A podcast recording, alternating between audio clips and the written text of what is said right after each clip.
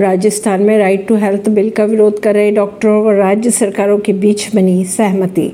मंगलवार को right to health bill का विरोध कर रहे डॉक्टर व राज्य सरकारों के बीच सहमति बन गई है। गौरतलब बात यह है कि दोनों पक्षों के बीच आठ बिंदुओं पर समझौता हुआ है।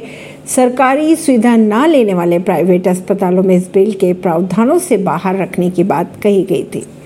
अखिलेश यादव ने कहा, निराला की रचना को एनसीईआरटी के कोर्स से हटाना आपत्तिजनक है, दोबारा करे शामिल।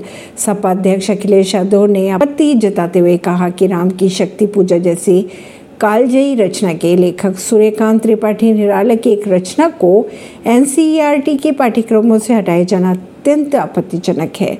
उन्होंने ये भी कहा कि इस पर बीजेपी सरकार स्पष्टीकरण दे और उत्तर प्रदेश के अन्य कवियों को भी हटाई गई रचनाओं को पाठ्यक्रमों में फिर से शामिल करे।